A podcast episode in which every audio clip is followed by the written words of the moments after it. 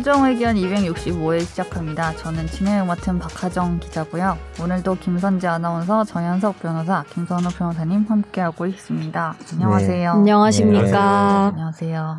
아, 오늘 저 네. 사고가 있으셔가지고 목소리가 말하기 좀 불편하시죠. 2주 만에 사고가 났어. 웃기도 불의의 사고. 힘드셔가지고 지금 오늘 드립 자제령이 지금 내려졌어요. 네. 아, 입으로 열심히 웃고 있어요. 아, 지금. 지금 코 입만. 코를 다치셔가지고 사건 개요를 요약해 주세요. 사건? 개요는 어, 아니, 지- 지난주에 촬영하러 갔다가 네. 이제 막 왔다 갔다 하는 과정에서 제 유리문에 그냥 갖다 박았어요. 그러니까 유리문이 되게 좀 이렇게 투명해가지고 아니, 유리문이었는데. 그게 그 스튜디오 같은 공간이어서 네. 약간 안에가 약간 어두웠고 어둡기도 같이 문 문도 약간 뿌연문 투명문이긴 한데 뿌연문이고 제가 뿌연문이니까 들어가 볼, 들어가다가 수, 볼 수도 있었지만 뭐좀 네. 급하게 나오느라 그랬나 아니면 어둡기도 하고 막 이랬나 보네. 네, 다 그게 종합적으로 그리고 제가 어. 그 전에 그 문을 왔다 갔다 했을 때 그게 다 열려 있었거든요. 그래서 음. 그냥 왔다 갔다 열려 있겠거니 했는데 그게 아마 이렇게 누르면 열리는 자동문 있잖아요. 음. 네. 그런 거였던 것 같은데. 일단은 취재하러 가신 거죠. 네네네. 당연히 일단은 사- 산재가 될 거고요. 또 그다음에 그 이제 법률 상담. 산재가 아니라 놀다가 그랬어도 그 건물주가 그 유리문 관리를 만약에 주변 조명이나 이런 게 네. 뭐막 사람들이 다닐 때 네. 충분히 이렇게 다칠 위험이 있다면은 네. 공작물 책임 물을 수 있는데 어, 근데 이제 뭐 지금 거기 환경이 어떤지 모르겠어가지고 네. 근데 진짜 뭐- 이게 직업마다 다른 얘기를 한다. 음. 내가 연락했었잖아요, 저희. 네네네. 한것 때문에. 근데 다쳤다고 해서 음. 저는 이제 새의 마음을 아시겠죠라고. 새처럼 새처럼 박았냐고 했어요. 새처럼. 저한테. 왜냐면 새들이, 새들이 어. 연간 야, 800만 마리가. 네 직업이 뭔데 그런 아니, 그러니까 제가 요새 유무, 유무, 관심사예요. 유무 부야 유무부 그렇다기보다는 내 요새? 관심사가 어. 그런 걸 공부를 좀 하고 아니, 있는데. 웃기지 말자고 했는데 지금 제가 공부를 하고 있거든요. 그래서 그건 넌 직업이랑 상관이 없지 않아요 이번에는 제 직업, 아, 직업이랑 상관없는데 이제 어, 아니 뭔가를 공부를 하면서. 변, 변호사라 어, 이렇게 변호사니까, 얘기했으니까 하, 뭐 1년에 800만 마리인가가 조류가 유리창이나 벽에 부딪혀서 죽는다는 아, 거예요. 나 얼마 전에 내 차에 치여 죽었어. 어, 근데 그게 이제 그런 마음을 느끼는 거죠. 그러려고 지금 생각났어요, 그게. 아, 새처럼 박으셨냐고. 나 얼마 전에 갑자기 새 얘기 나오니까 고속도로 출장 가는데 네. 이제 와이프랑 같이 가고 있었어요. 네. 마침 뭐 그냥 와이프도 같이 데려가자 했는데 고속도로에 뭐가 낙엽이 앉는 거예요. 갑자기 휙 낙엽 어, 낙엽이 내는데 그게 새였던 거야. 도로 위에? 낙엽처럼 도로 이렇게 위에? 뭐가 딱 떨어지는데 어 보통 낙엽이 새들이 차를 내는데 다 피하잖아. 근데 엄청 작은 새였는데 어. 제가 뭐 그렇게 때려밟지도 않았는데 에, 에, 에. 내가 가는데도 안 비키더니 그래서 빵 하니까 날아가더니 근데 나중에 내려서 보니까 새가 네. 정말 너무 작고 귀여운 새가 차에 어. 박혀 있었어요. 아, 라디에이터에. 애기들 태우고 가는 건 아니었고. 예, 아기들 동심 근데, 파괴할 예, 뻔했네. 예, 동심 파괴됐어요. 저희 와이프 동심 파괴되고 아. 저도 뭐 파괴되고 가슴 아팠어요. 그럴 수 있구나. 이부터 로드킬이네 그것도. 로드킬이죠. 그래서 저도 고속도로에서 새를 칠 수 있다는 생각 한 번도 안 음. 해봤는데 조심하시기. 근데 아, 예. 네. 기자님한테 지금 하는 얘기는 아니죠. 아니죠. 뭐. 아, 그런 거 저도- 아니, 저도 제가, 제가- 요즘 관심사가 그거라서. 갑자기 새가 갑자기. 새 얘기로. 어, 죄송합니다. 이제 새 나와서. 아, 저희, 예. 아니 무슨 개그 프로 세네요. 개그 프로 같은 데 보면 얘기가 세네요. 너 드립 오늘 치지 말라고 말한 게 너잖아. 아 그냥 얘기가 세네요는 좀 웃겼다. 아 그렇죠. 새 얘기하면서. 아 웃을 힘이 없어. 얘기가 웃긴데. 세네요. 음. 일단 KU를 KU 기원 방송입니다. 아, 네. 아, 우리가 이렇게 감사합니다. 웃기도 좀 미안하지만. 아니에요. 어, 근데 진짜 저는 아. 개그 프로에서 무슨 문에 박으면 쌍코피 팍 나고 이런 게 어. 어떻게 저렇게 쌍- 나겠어 이랬는데 아, 쌍코피는 아니었고 한쪽이었는데 어. 진짜 나오더라고요. 그래서 원코피가. 그죠. 코피가 어, 여기 무서웠어. 약하잖아, 여기 그러니까 코가. 맞아. 아, 네. 약해. 그 이게 좀 붙으려면은 좀 진짜 그동안은 조심하게 지금 이제 부- 그 됐던 걸 뺐다고 하셨는데 네네. 몇한 뭐 한 달 이상은 조심해야 네. 되는 거 아닌가요? 그죠? 음. 네, 한 달 동안 뭐 암, 운동 근데 같은 거 하지 호흡이 말고 힘들겠다. 그 재채기 같은 거 하면 안 되고 그러니까. 또 그죠? 뭐 말씀하시기도 조심할 게 힘들고. 네. 또 자지러지게 웃어도 안 되잖아요. 그죠? 아니 지금 저거 약간 그림 나올 것 같으면 고개를 막 드셔. 같은데 코를 고개를 나도 막 이거 써. 입으로 코를 웃는. 입으로 웃고 있어. 코에 힘을 안 주려고. 아, 캬, 오늘 캬, 진작에 캬, 재채기 하면 방송해야겠네. 죽을 것 같아서. 네. 아, 아무튼 걱정해 주셔서 감사합니다. 드립 좀 자제할게요. 네. 아니요 해주세요. 네. 너라도 하란 말이야. 어쨌든 좀 막 짜증나실 것 같아요. 아니, 아 그러니까 네. 괜히 다쳐가지고 나도 다치니까 정말 짜증나더라고 지난번 사고 나니까. 아 그러니까요. 어, 그 이석재는 어떻게? 일도? 하나도 못하고. 아니 뭐 저야 뭐 많이 났습니다. 네. 다 약간 약간 다들 저 때문에 텐션이 떨어진 것 같아. 아니 다들 네, 워커홀릭이라는 아니야. 생각이 문득 드는 게 네. 아프고 쉬면 좋잖아요. 근데 또 지난주에 쉬어가지고 아마 아프니까 만약에 일을 못한대. 뭐야? 지난주에 안 쉬었으면은 이번 주에 쉬면은 딱 좋은데 우리 기자님 네. 아픈 상태로 근무는 그냥 하고 계신 거예요? 오늘부터 나왔습니다. 아, 이것 때문에 나온 거네. 거의. 아뭐 뭐 그렇다. 아, 뭐 그런 걸로 하죠. 네. 그 우리가 의견- 쉬는 동안 댓글과 사연이 너무 많이, 많이 와서 지금 그러신 거죠. 어, 네, 진짜 너무 많이 보내주셔가지고 하필 쉴 때 또 그렇게 못 쉬게 하려고. 탓하는 것처럼 그렇게 말씀하시면 안 돼요. 진짜 우리 조련하잖아요 지금. 좀 쉬려 그랬더니 이번에 또 이거 때리고 확, 확또 이제. 당겨주셔가지고 제가 화내서 그런 것 같아요. 좀 약간 어, 너가 좀 내가 화내기 좀- 화내니까 댓글이 많이 달리는 좀것 같아. 화제더라. 화를 좀 내야 되나? 선제 버럭이 지금 네. 버럭 선제로 예전에 그 되나? 이상민 눈물 이후로 나 약간 좀 그런 거 노리고 지금 어, 한 그런 거 건? 아닌데. 어. 한 번씩 그날 주춤할 좀 때마다 부자연스러웠어 아니 너. 그렇다기보단 끝에 좀 올라왔죠 제가. 부자 그래서 약간 갑자기 아니, 아니, 그래서 내가 데코 그 갑자기 그랬으면 진짜 중간에 뭐야 그라데이션이냐고 내가 했잖아. 아니 중간에 올라왔 을 텐데 그렇게 생각했으면 근데 뭔가 이렇게 점진적으로 마지막에 많이- 몰아쳤어, 아, 근데 몰아쳤어. 그것도 좀 이해가 되는 게 생각할수록 열받는. 아, 생각할수록 열받는. 했어. 네. 그 너의 그 두 가지 명언이 지금 탄생했던데 댓글 네, 보니까. 한번 읽어보죠. 네. 네. 명언에 대해서. 명언을 또 기억하시고 남겨주신 분들이 많으셔서 코노명이 해주시죠 한번. 네. 아 근데 코, 코- 지금 오늘 좀 말을 적게 하시는 게 좋은 건가? 김선욱 변호사의 대남. 제가 한번 해봤는데. 아, 네, 해주세요. 많이- 계속. 예, 거북목 고친 거북이님이 달아주셨습니다. 이번 주는 쉬어가나 보네요. 팟빵에 있는 공지를 보고 알았습니다. 일교차가 심하니 건강 조심하시고 다음 주에 만나요. 네, 안녕하세요. 고맙습니다. 감사해요. 감사합니다. 우헌님 댓글이 사람이 살면서 미안하단 말과 고맙단 말을 할 줄 알아야 한다는 김선재 아나님의 말에 참 공감되네요. 한나라의 최고 사법기관이라는 곳이 뭐 하는 짓인지 부끄러운 줄 알아야 한다고 생각합니다. 진짜 이. 명언. 호, 호 한번 만들어봐 선재야. 너 미고 김선재 어때? 미고. 미버요? 미고 김선재. 미안하고 고맙고. 고미 하면 안 돼요? 고민 고민은 뭐 마이고미. 이런 거 같잖아. 먹는 거 이거는, 같잖아. 이거는 지어낸 말인가요? 아니면 원래 인터넷에 있는 말인가요? 아 이건 제가 방금, 방금 지어낸 말이죠. 아. 지어낸 네. 말입니까? 이게 알겠습니다. 이제 헷갈리죠. 제가 네. 또 이상한 말 많이 해서. 트렌드를 잘 몰라 가지고. 네. 다음 댓글. 이거 네. 선욱이 웃- 읽으면 웃기겠다. 예, 친절한 혜미 님이 달아주셨습니다. 혹시 정현석 변호사님이 김변이랑 같이 자동차 계약하러 가신 건가요? 동네형 원투님이. 아니 근데 이것도 연달아 읽어야 되는 게 친절한 혜미님이 어. 두개 달았잖아요. 이번 최종 의견 에피소드는 김선재 아나운서가 방송 말미 한 격언으로 마무리됐네요. 시끄러운 것이 아름다운 것이다. 김선재 미인. 응? 근데 그 밑에 bus metro walk M 시리즈 세차 받으면 사진 한번 올려주세요. 이렇게 달더니 이 이제 우리가 쉰다는 공지가 올라가니까 어. 네. 거기에 답글로 나랑 너랑 둘이 자동차 계약하러 간 거냐고. 아, 그 사람들이 내가 분명히 국산차 산다고 얘기를 했는데 그 얘기는 아무도 안 듣나 봐. 뭐 BM 어쩌고 살 거면은 나한테 사진 올려달라고. 음. 전 이미 국산차를 샀는데. 음, 이미 어, 받으셨어요? 이미 계약하셨답니다. 나왔습니다. 아, 계약은 진짜 아, 나- 나왔어요? 지금. 계약 예전에 어, 했고 나왔어요? 나온 걸로 제가 알고 아, 있습니다. 4월 1일에 나왔어요. 만우절 날. 거짓말처럼 나왔습니다. 무슨 네. 색 무슨 색? 까만색이요, 그냥. 음. 어. 그냥 까만색. 마음이 요새 까맣군요.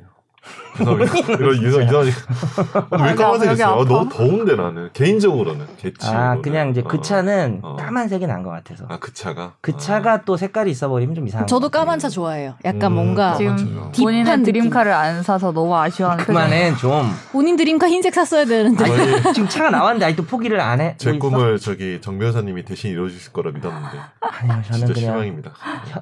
그냥 현기차가 좋습니다. 알겠습니다. 예, 예. 저 빨리 하죠. 댓글. 읽어주세요. 망글스님이 달렸습니다. 재밌어요. 끝. 끝. 네. 포뇨지쌈님이 사연 채택과 소중한 조언 해주셔서 감사합니다. 외삼촌 관련 사연 보냈던 사연자인데요. 예상했지만 외할머니께서는 신고를 진행하지 않으시겠다고 음, 하십니다. 선재가 우려했던 대로. 네, 약간 치매기도 있으시고 이 일에 대해서 얘기하는 걸 많이 힘들어하시네요. 다만 앞으로 저희 본가에서 아버지와 어머니 보호 속에 지내기로 하셨습니다. 방송 내용을 어머니께 전달해 드렸더니 절연을 선언하고 신고하지 않는 대신 조용히 네 인생을 살라고 하셨답니다. 전에는 저희 어머니께 통화도 집착적으로 하고 했는데 이후로는 잠잠하다 고 하네요. 저는 가족이고 뭐고 형사처벌 받게 하고 싶은데 갑갑합니다만 할머니께서 며칠 사이에 안정을 찾고 계신 모습을 보니 그만하길 다행이라는 생각도 듭니다. 과제와 논문의 폭풍 속에서도 최종 의견 들으며 집 청소하는 걸로 소소한 힐링을 하곤 한답니다. 앞으로도 계속 열심히 청취하겠습니다. 아, 네. 감사합니다. 뭐 이렇게 어, 어머님 또 하셨다고 하시니 할머니 또 존중을 해야겠죠, 네. 그죠? 이분 힐링하면서 네. 히로다님 댓글부터 읽어주시면 안 돼요? 약간 아, 그 이? 사연에 연결돼 있어서. 아, 네. 어유 어. 좋은 생각이네. 어, 어, 좋은 생각이다. 그 생각 못했네. 제가 아나운서예요, 여러분 잊으셨겠지만 진행을 업으로 하는 사람이라고요. 뭐- 관계된 것끼리 이으시오 뭐 이렇게 가지고 선 그어서 온 거 아니야? 옛날에 우리 어릴 때. 눈이 한 네 개쯤 있어. 히로다님이 다루셨습니다. 안녕하세요. 최종 다섯 분. PD님 포함. 음. 어, 되게 디테일하시네요.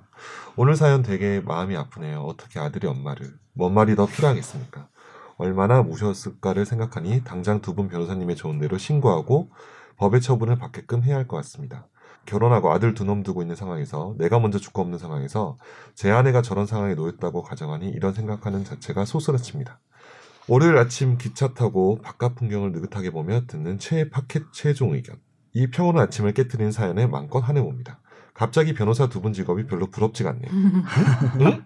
너무 사람 간의 싸움, 미움에 많이 관여하시고 또 어쩔 수 없이 봐야 되잖아요. 그건 맞아. 음, 다들 이번 한 주 좋은 것만 보고 맛있는 것만 드시는 행복한 나날 되시기 빕니다. 네. 오늘도 좋은 방송 감사합니다.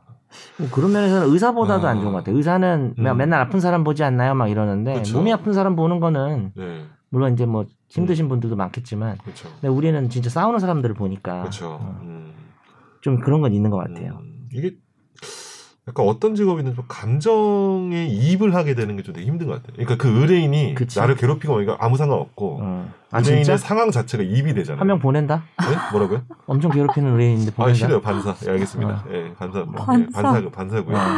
예, 충분합니다 지금도. 예. 정말 변호사는 직업이 부럽지 않네요. 예, 저런 말이 어쨌든. 했어요. 그래서 어쨌든 예. 근데 이제 그 변호 아, 의뢰인에게 너무 몰입해서 음, 그럼 이제 그렇게 됐다면 결과가 안 좋았다든지 뭐 이런 경우가 음. 마음이 아프다는 거죠. 그렇죠. 맞아요. 예. 결과가 안 좋으면 사실 음. 이제 변호사를 좀세 보이려고 음, 승소율 높은 척 하려고 이제 그런 얘기를 잘 안 하지만 음, 결과가 안 좋은 경우가 어찌 없겠습니까? 그렇죠. 변호사가 그죠? 예.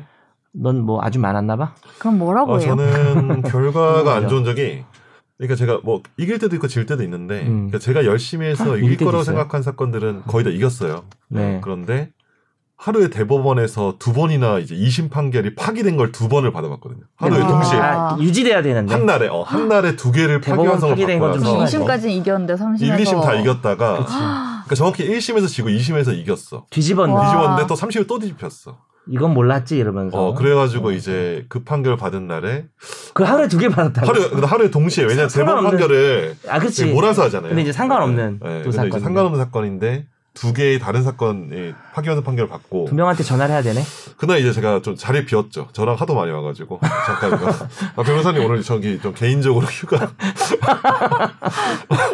아 진짜 왜 전화를 못 거짓말이죠. 받겠는 거야. 아 근데 네. 그 네. 일단 바로 알려주긴 해야 되잖아요. 뭐 알려드렸죠. 그걸 약간 직원한테 직원이 알려주기는 좀 알려드리고 이제 저한테 막 전화 오는데 그날은 전화 못 받고 아, 다음? 날에 좀 통화를 했던 것 같아요. 어, 그래서 판결을 있구나. 받아보고 본인이 오히려 말하기 너무 네, 힘들어서. 네, 너무 힘들어서. 네.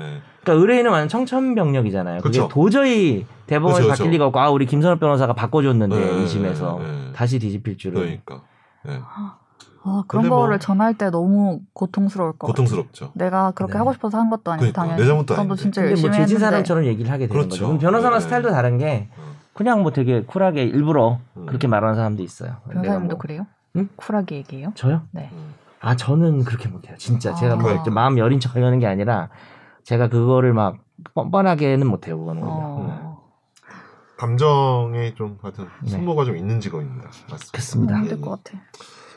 이제 다음은 그러면 뱃살 마왕님 네. 댓글 읽을게요. 네. 재벌 회장에 대한 판결 때도 많이 느끼는 건데 판사들 월권 행위 아닙니까? 본인들이 뭔데 국가 경제를 생각해서 재벌들 집행유예 내려주고 국가 재정을 생각해서 억울한 피해자들 보상을 못 받게 합니까? 주제를 알라고 말해주고 싶네요. 높은 자리에 앉아서 살다 보니 뭔가 대단한 존재라서 세상 모든 일을 굽어 살펴야 한다고 생각하는 건지 어이가 없습니다.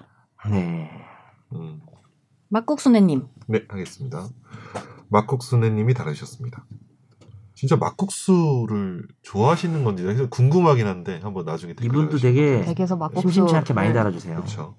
양민이란 선량한 사람을 뜻하므로 양민학살은 선량한 사람들을 죽이는 행위자 범죄란 뜻이지만 그 이면에는 선량하지 않은 사람들을 죽이는 것은 괜찮다는 뜻을 은연중에 내포하고 있다. 그렇군요. 양민학살이라는 단어가 문제가 될 수 있다는 생각을 한 번도 해본 적이 없는데 김 변호사님 덕분에 하나 배웁니다. 와, 음, 감사합니다. 예. 정원선 목사님께 보상은커녕 사과도 거부한 사법부에 쏟아낸 김선재 아나운서님의 분노 공감합니다. 법원이 수사 당시 판- 검사와 판사는 쏙 빼고 고문에 관여한 경찰관과 그 유족들에게만 약 24억 원을 연대하라고 배상하자 고문 사실을 알고도 기소한 검사, 그걸 알고 현장 검증까지 하고 무죄임을 알면서도 무기징역을 선고한 판사에게 책임을 물어야지 힘들고 가난하게 사는 경찰관들과 그 후손들에게 무슨 죄가 있는가라는 그 정원선 목사님이 그렇게 해서 배상금 수령을 음. 거부하셨다는 기사를 보았습니다. 아, 그런 말을 하시면서 예, 그렇죠. 저절로 고개가 숙여집니다. 삼가 고인의 명복을 빕니다. 예. 네, 좋은 댓글 감사합니다. 와, 다음 샤방가인인 댓글. 정 변호사님 이번엔 BMW M5 Competition 뽑으세요. 이렇게 삐처리 안 해도 되는 건가요? 그뭐 나중에 뭐 앞부분만 하면 되는데 뭐 일단 제가 그 모 회사로부터 뭐 전혀 분명히 광고를 국산차. 뽑는다고 했고요. 네. 가우디에서 다른 차들이 안전거리 100% 준수해 준대요. 어, Competition 뽑으시라고 하는데 제가 일단 경쟁을 싫어합니다. 경쟁 싫어합니까? 네, 그래서 이거 별로 기본적으로 예. 일반 버전이 이제는 안 나오죠. 단종됐습니다. 음, 원래 경쟁에서 뭐 합니까? 네, 내갈 길을 가면 되지. 그렇습니다. 제가 산 차는요, 되게 네. 정말 진중해요. 저 같지 진중합니까? 않고. 그래서 저랑 잘 어울려요. 저같이 이런 말 좀 빼주시면 같아요. 아, 저 같지 않고. 아, 저같지 않고 아 감사합니다. 그러니까 저랑 더 어울리는 거죠. 뭔가 타이거 우즈가 탔던 거 아니에요? 무겁 타이거 어, 우즈가 탔던 건 그것의 SUV죠. 아. 저는 이제 어, 갑자기 왜그말 세단, 네, 세단을 산 아. 거죠. 그래서 예, 음, 그렇습니다. 어쨌든 이게 특정 차량의 그 어떤 이름을 정확히 지칭하시고 보니까 이분도 좀 자동차 환자가 아니실까 잘해. 아, 왜냐면 M5는 알아도 M5 Competition이나 정확히 그 어. 트림명을 지정하는 거는 예. 들어봤어요. 상당하거든요. 어, 그렇죠. 이분도 저랑 좀 요거를 얘기를 한번 나누시면 너무 좋을 것 같은데. 삐처리 많이 하면 좀 전달이 안 되겠다. 그 그렇죠. 예, 예. M5랑 예. BMW만 삐처리를 짧게 하시면 Competition만 같아요. 하겠습니다. Competition 나가는 거죠. 하지 마요. 무슨 뭐- 팟캐스트인데 나와- 할 필요 없어. 그냥 다 나와도. 괜찮아요. 네. 할 필요 없어. 그 지난번에 네가 삐처리 하자 그러지 그 않았어? 이미지를 위해서 해준 거죠, 내가. 이미지를 그런 위해서. 왜냐하면은 특정 차를 타는 차를 아, 우리- 타는 우리 게 이미지? 음, 이미지에 영향을 줄 수도 있으니까. 그래놓고 너 지금 타이거 우즈 얘기해가지고 나 뭔 차 타는지 다 알게 맞아, 됐잖아. 네. 3번 아이언 꺼내. 알겠습니다. 몰라요. 저 골프 칠 줄 몰라가지고. 자, 템레이님이 달으셨습니다. 제 사무실이 북부지법 근처입니다. 집에서 따릉이로 5분이면 갑니다. 최적의 근무 환경이죠. 짐승 소리 나는 차 끌고 오시면 맛난 식사 대접하겠습니다. 다음에 내가 그런 걸 산다고 생각하지? 가지도 않고 사지도 않아. 다들 너 얘기에 꽂힌 거야. 그런가? 다들, 어, 다들 비사 얘기만 하잖아 지금. 아, 그때 내가 그 얘기했었지. 김 변호님의 그 네. 부릉부릉 그리고 그 이, 이 사람들이 남자들도 많은 것 같고 주로 이제 네. 남자들이 차에 관심 많으니까 좀 관심이 있으니까 본인들도 계속 이렇게 네. 얘기를 해주시는 것 같아. 예, 예. 다 한번 모아봐. 예, 알겠습니다. 정모, 정모. 환자들 모임 하겠습니다. 정모하세요. Untouchable Life 열심히 업로드하자마자 듣는 주범 인증입니다. 오. 어? 아. 그때 방송에서 우리가 계속 듣는지 안 듣는지 어. 주범 주범 뭐 이래가지고 아 그리고 히로다님도 아까 템레이님한테 답글 달았죠. 끼고 싶다고. 음. 아 근데 요 앞에 인사가 음. 최하 이렇게 인사를 달아주셔서 최하가 뭡니까? 최종 의견 hi 최종 hi 거 같아요. 그죠? 어. 근데 좀 어감이 그러네요. 팽아 같은. 어 최하 막 이거 어감이 좀 그러네요. 그렇죠. 정말 최하? 최저 최하? 최저 최저.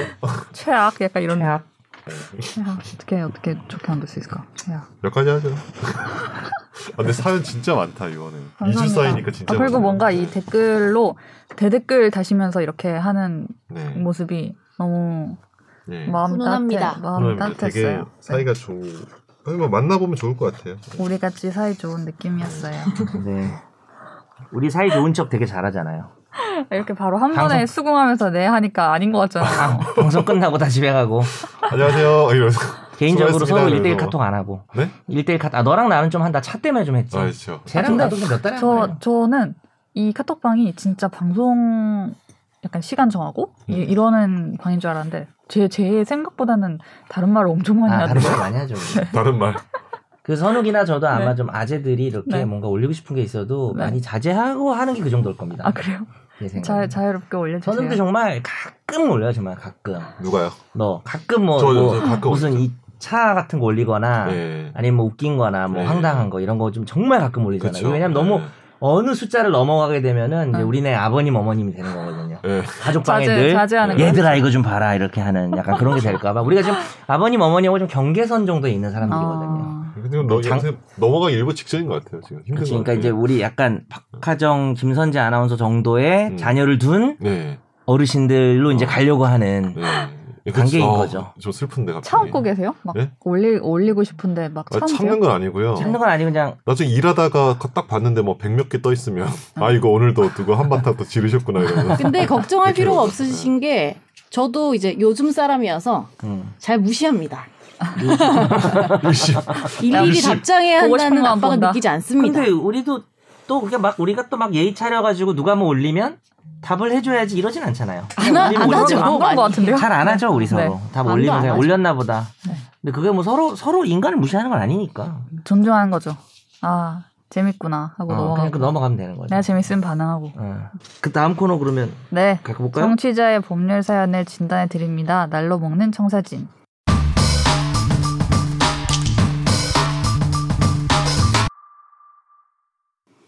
저희 동네에 한 회사가 있습니다. 전 이 회사의 사업 부지를 관리하는 쪽에 있고요. 회사는 이런저런 물건을 쌓아뒀다가 팔거나 하는 식으로 자재 관리를 하는 업체인데요.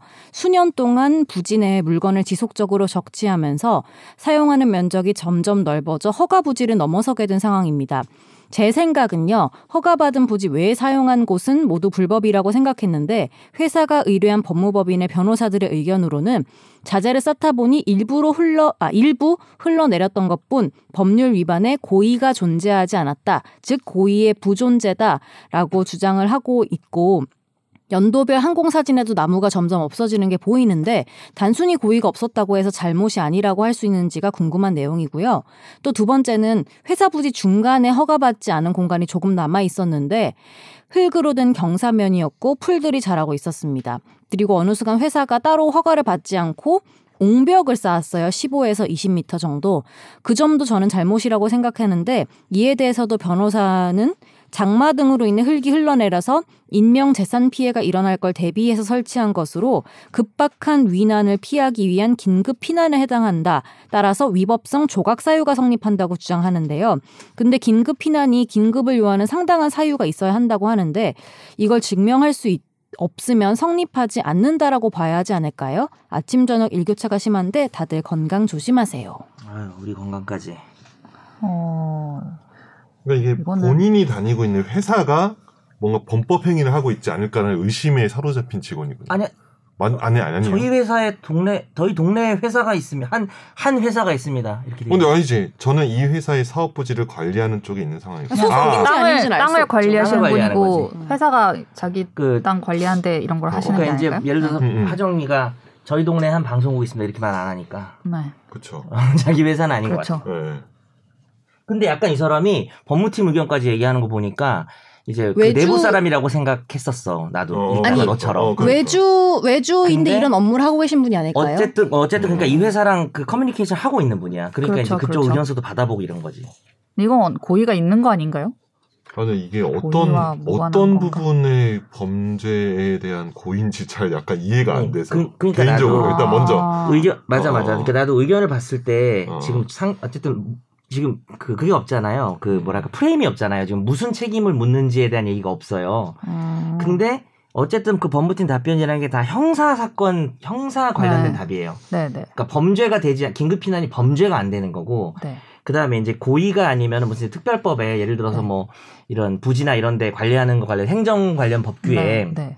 뭐 형사처벌 규정이 예를 들어 고의범만 처벌한다든지 뭐 그렇다면은 그쪽 의견이 뭐 말이 될 수는 있는데 문제는 이런 상황에 대해서 우리가 뭐 꼭 범죄다 음. 형사처벌 받아야 된다는 게 아니라 네. 이 적재물을 좀 치운다든지 음. 아니면 손해배상을 한다든지 이런 건 민사거든요. 네. 근데 뭐 민사에서는 고의가 있든 과실이 있든 아무 차이가 없어요. 똑같아요. 고의랑 음. 과실을 동일하게 취급하기 때문에 적어도 이렇게 관리를 소홀히 해서 타인들에게 피해를 입히고 있으면은 이 손해배상해야 될 수 있고요. 뭐 비슷한 예로 예를 땅 들어서 주인이 음. 손해배상하면은 받을 수 있겠네요. 그렇죠. 그럴 수 있는 거고 뭐 좀 비유가 될지 모르겠는데 우리가 왜 기사 같은 거 쓸 때 그 만약에 사실과 어긋나게 쓸 때도 공공의 이익을 위해서 진실한 거라고 믿는데 상당한 이유가 있어. 그런 거 다 배우시잖아요 방송국에서. 그 믿으면 이제 그게 타인에게 이제 손해배상을 해주거나 무슨 뭐 형사처벌 되지 않잖아요 명예훼손이. 네. 근데 아무리 그렇게 쓴 기자가 있더라도 사실이 아닌 게 확인되면 삭제 조치해달라라고 할 때는 어떻게 했어요? 내가 아무리 믿었고 정당한 이유가 있어도 삭제 조치를 요청받았을 때는 삭제를 해야 되는 거죠. 음. 이 기자가 이 방송국이 형사처벌이나 손해배상은 안 하더라도 그러니까 사실 이 문제를 지금 이분이 원하시는 게 뭔지를 명확하게 안 써주셨어요. 음. 이걸 치우고 싶은 건지 손해배상을 하고 싶은 건지 그냥 이렇게 쌓아놨다 옹벽을 근데 저쪽 답변이라고 온 건 다 범죄가 안 된다라는 답변이거든요. 음. 그래서 좀 후속타로 한 번 더 보내주시면 어떨까 싶은 생각도 들고요. 음. 이걸 안 했으면 좋겠는 건지 고소를 형사 고소를 하고 싶으신 건지 뭐 이런 그쵸. 것들? 음. 형사 고소가 아니면 저쪽 법무팀의 이런 답변은 의미가 없죠. 음. 어차피 뭐 치워라라든지 네, 배상해라라든지 할 네. 때는 물을 수가 있으니까 물론 이제 민사에도 긴급 피난이 있긴 한데 음. 이건 뭐 긴급 피난도 아닌 것 같습니다. 자세히 들어가면 알겠습니다. 어떤 어떤 조치를 이분이 생각하시느냐에 따라 뭔가 준비해야 될 거나 이런 게 달라지겠네요. 그렇죠. 네. 음, 알겠습니다. 안녕하세요. 권지윤 기자님 진행하던 때 챙겨 들었던 사람인데요. 눈물의 아이콘 이상민 변호사님의 시절을 기억하고 있습니다. 일하다 보니 챙겨 듣는 게 어려워져 진행자가 바뀌고 또 바뀐지도 몰랐습니다. 아직도 하고 계시니 반가웠습니다. 실은 제가 상을 당했고 상속인이 되었습니다. 돌아가신 분께서 상속받은 토지를 제가 다시 상속을 받게 된 건데요. 상속받은 땅이 지방에 있고 저는 어딘지도 몰라서 법무사 측에 상속 등기를 맡겼는데 등기하는데 문제가 있다고 하더라고요. 토지의 공유 지분의 합이 1이 넘는다고요. 해당 토지의 공유지 연명부를 첨부합니다. 왜 이전에 이렇게 하셨는지는 자세히 모르는데 상속받은 친척들 외에 제3자가 있는데 그분과 문제가 있었나, 있었나 봅니다. 질문은 등, 등기 재정리를 하기 위해서 제가 상속을 하면서 다른 친척 어르신들에게도 연락을 드려서 해결할 수 있는 방법이 있나요? 제가 모르는 제3자에게 어떻게 연락을 취해야 하나요? 연락되는 친척들끼리만 등기 정리를 할 수 있는 방법이 있나요? 그리고 등기 정리를 할 수 없고 상속세를 납부해야 한다면 세금 납부를 물납으로 할 수도 있다던데 공유 지분에 문제가 있는 이런 토지도 가능한가요? 만약 상속세가 없다면 이 땅에 대해서만 상속 포기를 하거나 기부해서 정리를 할 수 있을까요? 선대 어르신들이 상속하실 때 의견 합의가 안 돼서 어쩔 수 없이 지분 등기를 하신 걸로 알고 있고 이게 저한테까지 닥친 상황이고요. 좀 불편한 친척도 있어서 먼저 연락하고 싶지 않은 분도 있거든요. 상속 받는다고 해도 앞으로는 저에게 의미가 크지 않을 것 같은데 세금 납부나 포기, 기부 등으로 정리를 하고 싶어요. 답답한 시절에 답답한 상황에 질문을 드린 것 같네요. 감사합니다. 건강하세요. 어. 이거 제가 봤는데 공유지 연명부를 보내주셨는데 이게 네. 102.7 맞아요? 이게 분모가 네, 글자가 작아가지고 근데 어쨌든 합의 그러니까 우리가 특정 토지의 그 공유 지분을 나누면 2분의 1, 뭐 4분의 1, 4분의 1 합하면 이제 1이잖아요. 네. 1이 돼야 되거든요. 그렇죠. 소유권은 1을 넘을 수가 없죠. 네. 1.5 소유권이라는 게 존재하지 않으니까 나눴을 때는 네. 그러니까 1을 기준으로 하는데 이거는 1이 넘더라고요.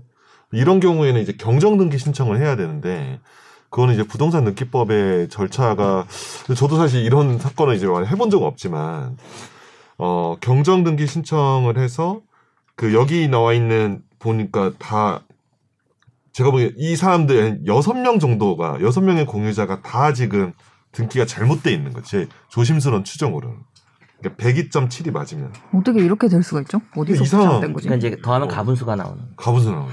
머리가 더 큰 애가 나오는 거여서. 예. 그래서 이거는 직, 직권 경정이 안 되고 제가 알기론 요 사람들 상대로 그러니까 다 같이 자, 이 사람들 모아가지고 경정 등기를 한꺼번에 하거나 아니면 이 사람들을 상대로 경정 등기 해야 되는데 이런 구체적인 그 절차는 좀 시각에서 좀 말씀드리기 힘들고 그 과정에서 만약에 여기 제3자도 껴 있는데 이 사람이 뭐 위조를 했거나 뭐. 잘못 아니면 공무원 실수로 또 등기가 됐을 수도 그쵸. 있잖아요. 그럴 때 이제 말소 소송을 또 예, 아까 어. 말씀하신 건 이제 경정 등기 신청이고 말소 네. 소송을 해야 될 수도 있는 거죠. 그렇죠. 그래서 이거는 이거는 이제 그래도 변호사하고 좀 자문 구하는 게 나을 것 같아요. 어, 이 문제. 복잡해요. 쉽게 뭔가 이렇게 그냥 해- 하고 싶으신 것 같거든요.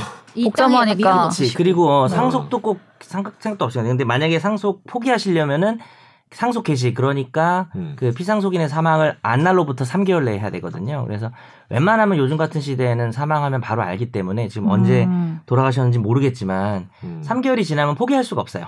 음. 예, 그거를 좀 알려드려야 될 것 같아요. 우리가 오늘 사연이 엄청 많은데 이 사연을 좀 그래도 미리 해드린 게 혹시 3개월이 음. 음. 지났을까봐. 네. 네. 그래서 일단 오늘 포기해도요. 이분의 자녀분이 있으면 그분한테 내려갈 수 있거든요. 그거 되게 아, 그래요? 그렇기 때문에 그 아, 내 자녀분 대해서 명의의 끝나는 게 아니에요? 그 자녀분 명의의 어. 상속 포기서를 자기가 법정 대리인의 자격으로 또 써서 내야 돼요. 그 어. 예- 예전에 우리가 분명히 상속인데 왜 폭탄 돌리기 같지? 서로 폭탄 돌리기. 그러니까 밑에 밑에 남는 사람이 없을 때까지 계속 포기서를 다 내야 돼. 이거는 아. 그나마 좀 귀찮아서 포기하신다는 건데 이제 것 채무가. 엄청나게 음, 음. 많은 경우에 음, 그 그렇게 하는 경우가 있고 지금 좀 생각나서 하나만 얘기하면 음. 어떤 남자가 죽었어. 근데 빚이 너무 많아. 근데 아내랑 아들이 있고 할머니가 있어. 근데 이 남자가 죽고 아내랑 아들이 포기한 거예요. 음, 음. 네. 근데 할머니는 뭐 늙어 잘 모르니까 할머니한테 채무가 다 갔어. 네. 근데 할머니 어차피 막 돌아가실 막 그런 네. 상황이고 해서 신경을 안 썼어. 근데 할머니가 돌아가셨더니 이 남 아들이 먼저 죽었기 때문에 며느리와 손자에게 아. 대습상속이라는 게 돼요. 그럼 그래서 그 대법원까지 갔어요. 근데 그분들이 다 물어줘야 되는.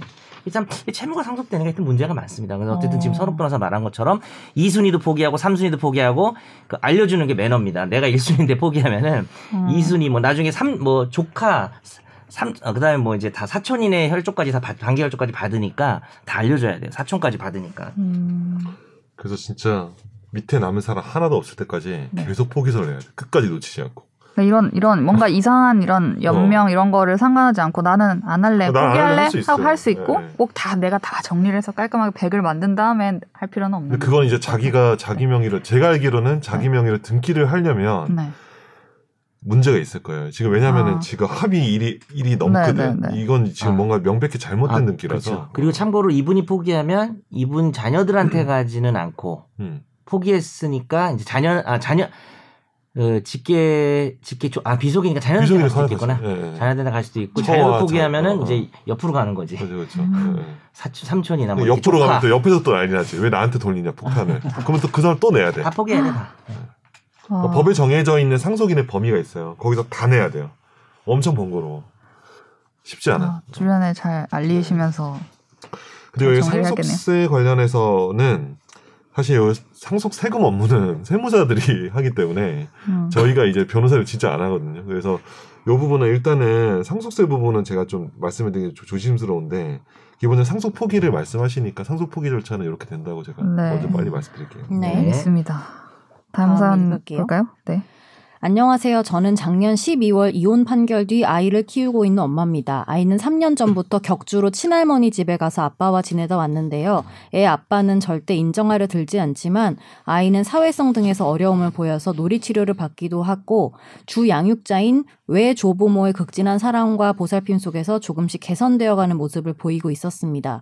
그러던 아이가 작년부터 면접 교섭일 뒤에 이상 행동을 보이거나 돌아온 직후 거실에서 대변을 보는 등 돌아오면 제 눈치를 보기 시작했고 돌아온 후 2, 3일은 말을 듣지 않거나 외할머니를 싫다고 거부하는 등의 행동을 했습니다. 또 한동안 자기 뱃속에 인형을 넣고 다니고 뱃속에서 아이가 자라는 과정을 유튜브에서 보고 싶다고 얘기하며 집착하거나 유모차를 사달라고 해서 인형을 앉혀놓고 열심히 끌고 다니기 시작했습니다. 저는 단순히 과학에 관심이 많고 의사가 되려나 특이한 데 관심이 있구나 정도로만 여겼고 아무것도 몰랐습니다. 그런데 애 아빠가 2019년 당시 자신의 변호사였던 여자와 살림을 차렸고 이혼 판결 전에 그 여자와의 사이에서 아이를 낳았다는 사실을요. 소송 초반에는 이혼하기 싫다면서 그렇게 버티던 사람이 그 여자를 만나면서 이혼하겠다고 마음을 바꾸었고 어, 본인들의 인생을 희생하며 지극정성으로 제 아이를 돌보고 키워주신 제 부모님을 파렴치한 페륜이라는 입에 담기도 힘든 말로 공격하고 저희는 시댁으로부터 돈 한 푼 받지 않고 반반 부담해서 결혼 생활을 시작했지만 소송하면서는 제 명의로 된 부모님 재산을 법대로 달라면서 해달라면서 분배해달라고 요구했습니다. 항소심 판사님이 마지막에 저희를 직접 대면하고는 애 아빠한테 아이가 있으니 화해를 권고했는데 애 아빠는 저 사람이 살다가 다시 이혼하자고 하면 어떻게 합니까? 전 그게 너무 무섭고 두렵습니다. 라면서 판사님과 저를 감쪽같이 속였고 저에게 이혼을 재고해 보자며 면담을 요청하는 등 끝까지 메소드 연기를 펼쳤습니다. 다시 주제로 돌아오면 친할머니가 아이에게 입단속을 시킨다고 합니다. 있었던 일에 대해서 비밀이야 엄마한테 얘기하면 안 되라고 합니다. 아이는 아빠 옆에 있는 아줌마의 존재는 무엇인지, 새로 태어난 아이는 왜 자신의 동생인지 혼란스러웠겠죠. 사람 좋아하고 정이 많은 아이는 동생이라는 아이를 신기해하고 다정한 아줌마와도 만나는 것이 좋다고 합니다. 하지만 마음 한켠에서 엄마를 속이고 있다는 생각에 괴로워했을 아이는 최근 받은 심리 검사에서 위험한 수준의 우울증 진단을 받았습니다. 이러한 상태가 지속될 경우 정상적인 사회적 생활이 어려울 수도 있다고 합니다. 아이 아빠는 1박 2일 데려가서 지내는 것에만 신경 쓸 뿐 좀 더 관심을 가져달라거나 여력이 없으면 교섭 시간을 줄여달라는 요청에도 저를 망상증 환자로 몰아가며 공격합니다. 최근엔 계속 1시간 가까이 늦게 와서 지켜달라고 얘기하면 판결문대로 11시로 변경하자고 얘기합니다. 이건 아이가 무척 다니기 좋아하는 학원이라 시간을 늦춘 건데 그런 생각은 안중에도 없는 것 같습니다. 그리고 자주 다쳐서 오는 것도 걱정인데요. 2019년 봄에 화장실 문에 아이 손이 끼었는데 문을 세개 닫아서 손가락이 퉁퉁 부었는데도 병원을 데려가지 않고 교섭 종료 시간을 맞추겠다고 집으로 데려왔길래 응급실로 달려간 적이 있습니다. 그런데 이런 상황에서 법적으로 면접 교섭권을 제한할 수 있는 방법은 아무것도 없다고 합니다.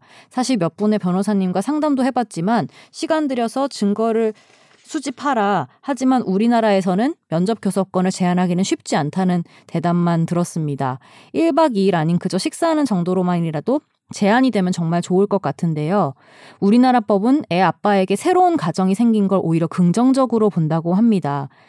심리 상담사는 아이의 마음을 단단하게 만들어주고 방어력을 키우는 방법밖에는 없다고 하지만 말이 쉽지 얼마큼 기울여야 성장할 수 있을지 오히려 역효과가 날지에 대해선 알 수 없습니다. 이혼했기 때문에 이런 상황들은 그저 감내하고 받아들여야 하는 것인지 폭언이나 욕설만 정서적 폭력이 아닙니다. 끊임없이 거짓말하고 아이가 보고 들은 것을 부정하고 아이의 마음을 혼란스럽게 하는 것도 교묘한 폭력인데요. 아이를 최대한 바르고 건강하게 키우고 싶은 마음에 이걸 조금이라도 피할 수 있는 방법이 없는 것인지 고견 부탁드립니다.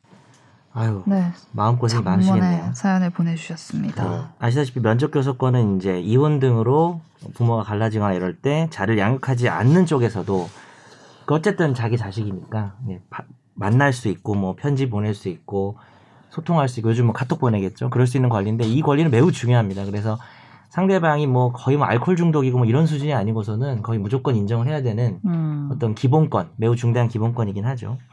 근데 문제는 지금 이분 얘기를 많이 들었고 진짜 속이 많이 상하실 것 같기는 한데 변호사들하고도 상의를 상담을 해보셨다고 하지만 물론 그런 게 있어요. 면접 교섭권을 제한해달라는 신청서를 낼 수 있습니다. 어. 근데 이제 그게 기본적으로 판례나 실무에서 인정되고 있는 사안들이 근거 이- 이분이 얘기하는 걸 포함되는 게 상대방 배우자에 대해서 근거 없이 비방하는 것도 면접 교섭권을 줄이거나 뭐 심지어는 박탈할 수 있는 근거는 돼요. 그래서 만약에 이 아빠 쪽에서 너무 이제 엄마 쪽이나 외할머니나 이쪽을 근거 없이 나쁘게 말하면 네.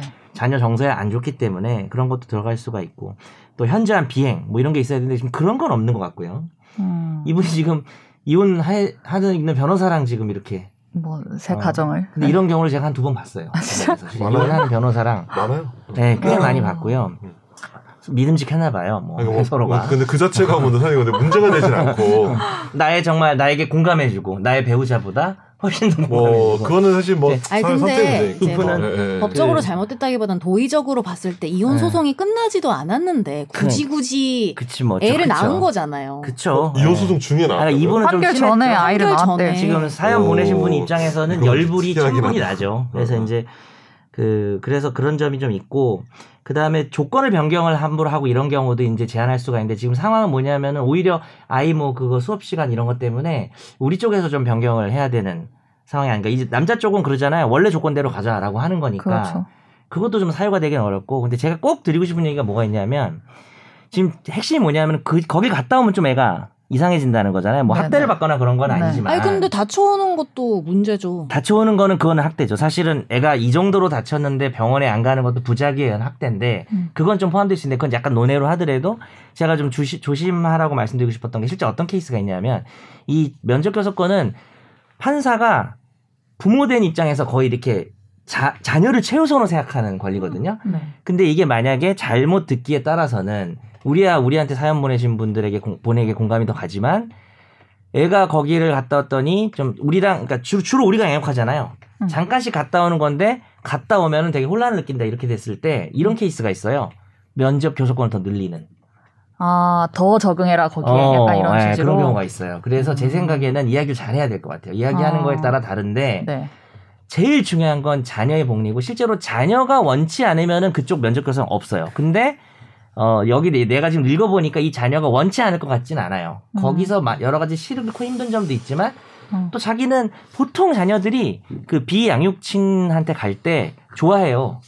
오랜만에 그때 보니까. 엄마나 아빠를 그때 보는 거잖아요, 처음. 음. 그래가지고 좀 그러긴 좀 어렵지만 근데 심리 상담을 받았다고 했잖아요. 그럼 그쵸. 검사 결과 같은 거를 좀 판사한테 뭐 네, 첨부할 충분히 수 어필이? 될 수 있죠. 근데 이제 그게 잘 내기에 따라서는 또 우리 쪽에 어. 안 불리할 수도 좋게. 있다. 어, 아까 선재가 얘기한 것처럼 손가락이 다쳤는데 그거를 놀라서 외할머니랑 응급실에 가서 응급실 기록이 있으니까 그 다친 게 언젠데 뭐 애 진술 같은 어. 것도 있을 거고 근데 그걸 안 데려가고 지금 그런 사안들을 얘기하는 게 훨씬 중요하고 훨씬 더 음. 좋을 거고요.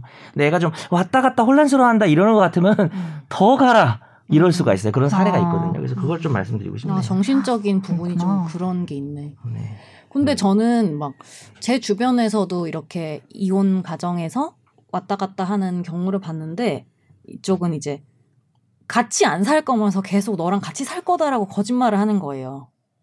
음. 그러니까 아. 애한테 아, 내가 돈 많이 벌면은 너 그런 데리러 게- 갈 거야. 그런 이런 게 식으로. 이제 지금 엄마 안 되는- 엄마가 너 키우고 있지만 내가 너 데려갈 뭐. 거다. 아니, 반대였긴 한데 뭐 그 아빠든 애들. 아빠든 엄마. 그런 양육하지 식으로 않는 이제 사람이. 예. 사실 누가 봐도 이제 어른이 봤을 땐 누가 봐도 안 그럴 것 같은 사람이 아이에게 지키지도 못할 얘기를 하면서 혼란을 계속 주는 여기도 행위를 지금 하는 거예요. 이건 비밀이야. 이런 거 어. 하면 안 돼요. 그리고 막그 사유가 되든 안 되든. 비밀로 막 메일 보내고 막 그러니까 그다- 모르게 한쪽이 그다음에 이 비양육하는 쪽에서 제일 하면 안 되는 게 물론 이제 그쪽 입장에서도 면접 교섭권을 저쪽에서 안 지켜주면 또 이제 내 권리가 침해되지만 제일 나쁜 것 중에 하나가 이제 고가의 선물을 주는 것도 되게 안 좋아요. 아? 그러면 애가 지금 성장기인데 특히 요즘은 초등학교만 돼도 뭐 되게 좋은 휴대폰이나 이런 거에 대한 욕망이 있잖아요 아이들이. 근데 어 뭐 예를 들어서 뭐 지금 이 케이스라면 아빠한테 가면 그런 거 사준다 하면은 아. 애가 그쪽에 의존을 하면서 되는 거구나. 자녀한테도 너무 안 좋은 거고 최악인 거예요 그게. 음. 너무 그러니까 비싼 걸 그러니까 서로 간에 아무리 이혼을 했어도 지켜야 할 건 있잖아요. 그런 부분들은 좀 협의가 돼야 되지 않나. 근데 저는 이게 한쪽에서 솔직히 약간 이용한다고 그 뭐냐면 여튼 특히 아이들이 어린 경우에 뭐 다 크고 나서는 이미 어떤 자신만의 사고 판단을 하잖아요. 근데 어린 경우에 속는다고요, 애들은. 어떤 거짓말이나 달콤한 말을 했을 때 애들은 속잖아요. 그러니까. 근데 그런 거를 이용하는 게 예를 들면은 이쪽의 어머니도 애 아빠기 때문에 닦아놓고 애한테 얘기를 못 해주는 거예요, 사실은. 어떻게 해서 너의 동생이 생겼고, 이런 그러니까. 모든 상황을 사실은 성인이면은 그대로 얘기해줄 수도 있는데. 애 아빠기 때문에 그 환상을 어떻게 보면 지켜주고자 얘기를 못 하시는 게 그쵸. 분명히 있을 거란 말이에요.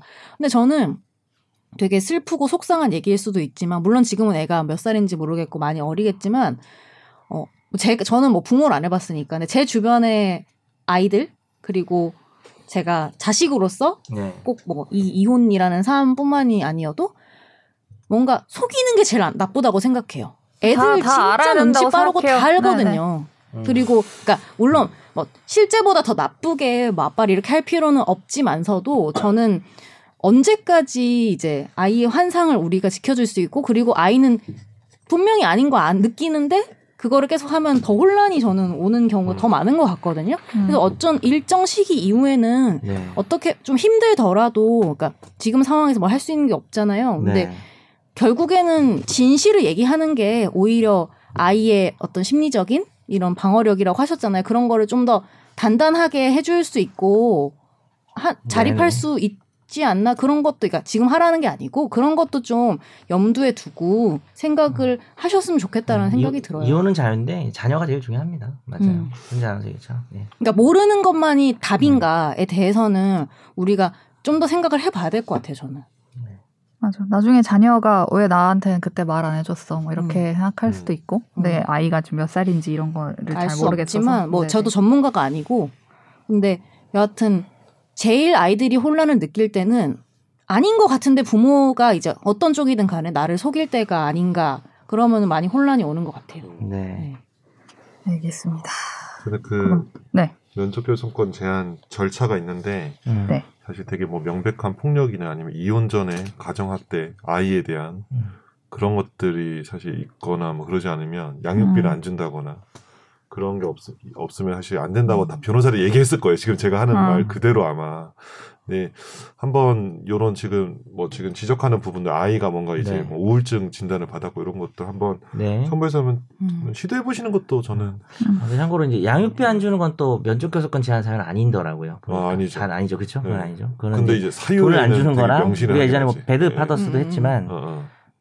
돈이 이제 뭐 없어서 안줄 경우도 있으니까. 그렇죠, 그렇죠, 그렇죠. 물론 이제 네. 안 그런 놈들이 더 많아서 그러긴 한데. 아니, 그때 저는 확실히 나쁘긴 나쁜 게 이 남편 쪽이 자기 죄책감 덜려고 하는 거잖아요, 솔직히. 그렇죠, 그렇죠. 그러니까 음. 자기가 하고 싶은 거는 다 음. 하고 희생하기는 싫으면서 감정적인 죄책감은 자기가 덜고 싶으니까 하는 행동들이잖아요, 다. 그렇죠. 네. 그게 그게 좀 뻔히 보여서 어. 그런 게 있어요. 그러니까 그게 되게 이기적인 거라는 거를 다시 한번 음. 뭐 들으려나 모르겠지만 법적인 걸 떠나서 음, 음. 네. 얘기를 해 보시는 것도 애 아빠도 들을지도 몰라 이거. 어, 우리 방송 안 들을 것 같습니다. 되게 그러니까 어. 이게 정말 애를. 위한 건 어, 아니잖아요, 네. 솔직히. 그런 사람도 없어. 음. 네. 와우 넘어가시죠. 알겠습니다. 이제 갈 사연- 시간이 다 됐습니다. 그러니까요. 아, 네, 사연 너무 많이 보내주셔가지고. 그런데? 저 감사합니다. 6분 뒤에 나가야 되는데 이거 어, 이런. 일단은 네. 최선을 다해서 해보겠습니다. 네, 네. 최선을 다해서 갑시다. 집중 탐구. 빠라밤 빰빰 빠라밤. 아 내가 이거 한다고 빨라지는 게 아니지. 빠라밤 더 늦어지겠네.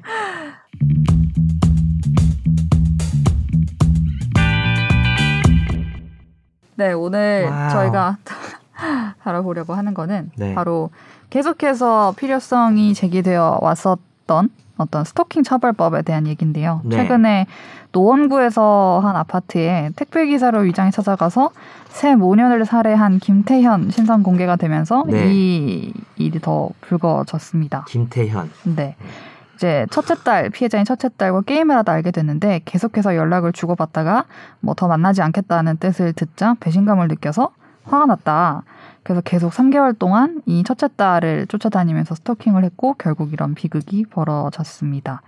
지금 적용된 혐의가 뭐 살인, 절도 이런 것들과 함께 경범죄 처벌법이 있는데요. 여기에 이제 이게 스토킹이 지금은 경범죄에 해당해서 10만 원 이하의 과태료만. 네. 아, 벌금도 그렇죠. 아니죠. 벌금이 아니죠. 과태료만 처벌이 처분이 나오니까 네, 그래서 이걸 바꿔야 된다. 이게 목소리가 많았죠. 많았는데 지난달에 국회가 이 스토킹을 규정해서 처벌하게 되는 법을 통과를 시켰습니다. 장혜영 국회의원이 대표 발의했을 겁니다. 아마. 네, 그래서 이제 환영 드디어 이게 통과됐다 수건 수건이었는데 이런 목소리가 나오면서도 이걸로 되겠냐 라는 얘기가 또 나오고 있어서.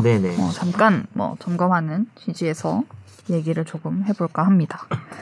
일단 스토킹이라는 게 우리가 그냥 상식적으로 느끼기에도 네. 계속 괴롭히는 거잖아요. 그렇죠. 그러니까 그 계속 지속적으로. 그렇죠. 그래서 이 법안에도 이 지속적 또는 반복적으로 스토킹 행위를 하는 것을 스토킹 범죄로 정의한다라고 돼 있는데 그럼 지속적 반복적을 어떤 거를 지속적 반복적이라고 할 거냐가 네.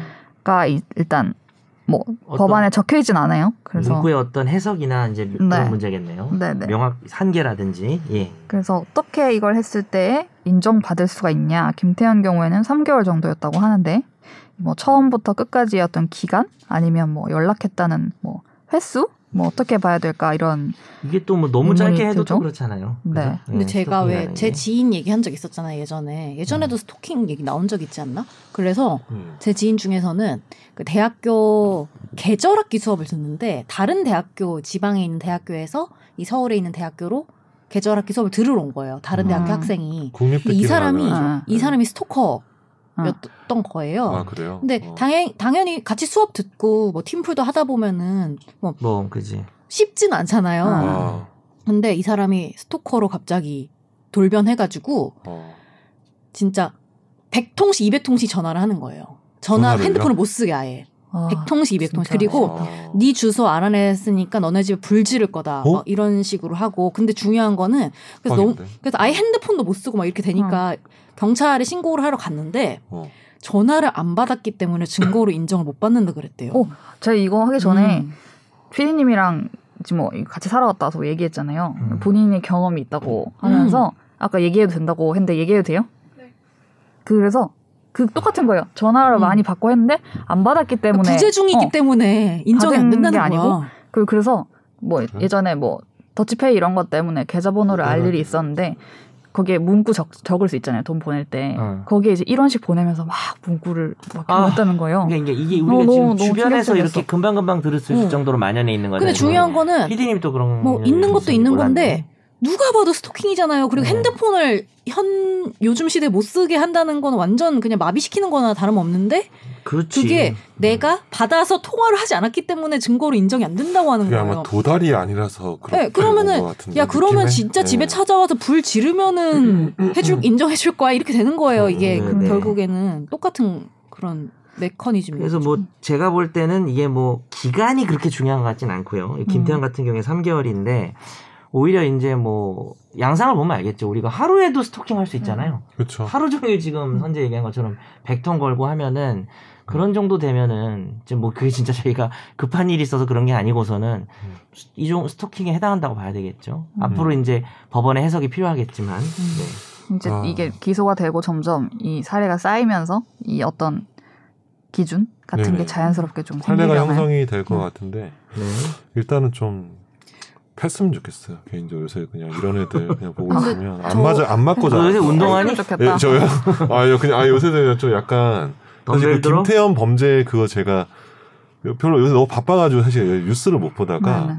이번에 이거 보면서 아 김태현 뭐 뭐야 어떤 놈이 딱 보고 나서 이제 깜짝 놀랐거든. 정말 이, 이 정도로 정신이 나간 애가 세상에 아직도 존- 되게 많이 존재하구나. 좀 새삼 또 제가 덱스터에 대해서 다시 한번 또 생각하게 되고. 근데 저. 저도 뭐 이 정도까지는 아니지만 그냥 망상에 빠진 사람이 있었던 적이 있어요. 음, 그러니까 그쵸. 저한테 막 편지 어. 보내고 계속. 음, 많죠. 음. 아니 네. 근데 그러니까 네. 일하기 전에 일하기 일하기, 전에, 전에 그러니까. 같은 과인데 어, 어. 원래 알던 사이? 원래 알던 어, 사이인데 어, 어, 예, 예. 그러니까 뭐 어, 어.